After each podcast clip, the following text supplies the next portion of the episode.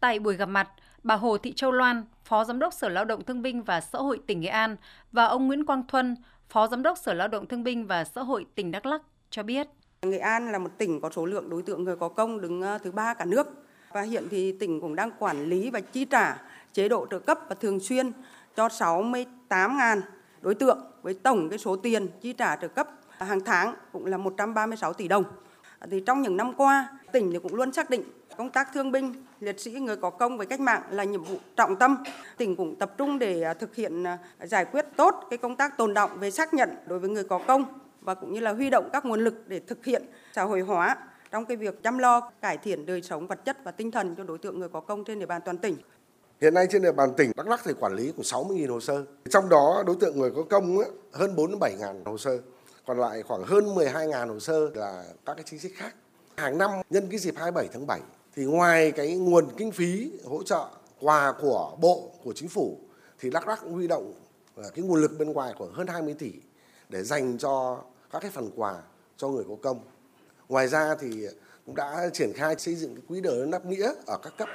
để hỗ trợ sổ tiết kiệm, rồi xây nhà cho người có công.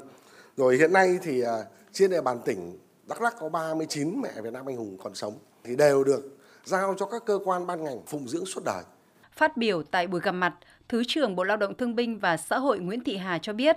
ưu đãi người có công với cách mạng là một chính sách đặc biệt của Đảng, Nhà nước nhằm tri ân tôn vinh người có công với cách mạng.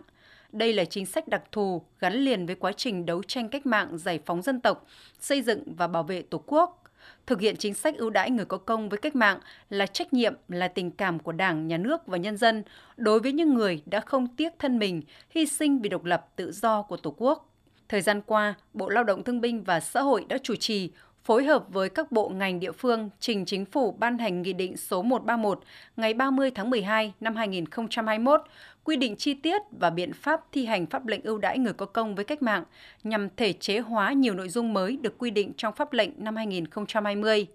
Nghị định số 75 ngày 24 tháng 7 năm 2021 quy định mức trợ cấp, phụ cấp và các chế độ ưu đãi người có công với cách mạng đã điều chỉnh nâng một số mức trợ cấp, phụ cấp các đối tượng chính sách với kinh phí tăng thêm khoảng 800 tỷ đồng để điều chỉnh bổ sung khoảng 10 chính sách mới cho người có công và thân nhân người có công, như trợ cấp thờ cúng liệt sĩ được điều chỉnh tăng từ 500.000 đồng một liệt sĩ một năm lên 1 triệu 400.000 đồng một liệt sĩ một năm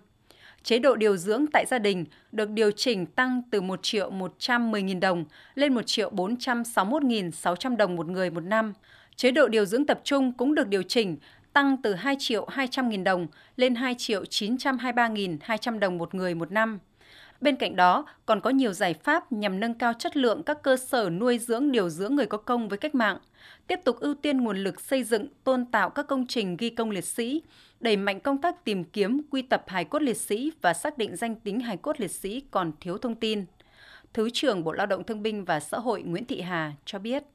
cái việc tìm kiếm hài cốt quy tập liệt sĩ và xác định cái danh tính hài cốt liệt sĩ mà còn thiếu thông tin thì thưa các bác với nội dung này thì thủ tướng chính phủ cũng đã ban hành cái quyết định một năm một năm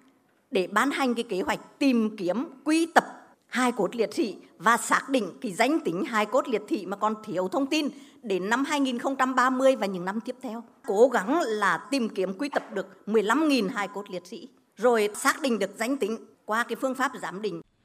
Bà Nguyễn Thị Hà cũng cho biết, nhân kỷ niệm 75 năm Ngày Thương binh Liệt sĩ, cùng các hoạt động thăm hỏi, tặng quà người có công và gia đình liệt sĩ, thắp nến tri ân các anh hùng liệt sĩ, chăm sóc các công trình ghi công liệt sĩ. Năm nay sẽ có các hoạt động trọng tâm như tổ chức lễ kỷ niệm 75 năm Ngày Thương binh Liệt sĩ và gặp mặt 450 đại biểu người có công với cách mạng thân nhân liệt sĩ toàn quốc năm 2022 tại thành phố Hà Nội tổ chức lễ phát động vận động xây dựng Quỹ đền ơn đáp nghĩa Trung ương tại Hà Nội và lễ trao bằng Tổ quốc ghi công cho các gia đình liệt sĩ tại tỉnh Nghệ An.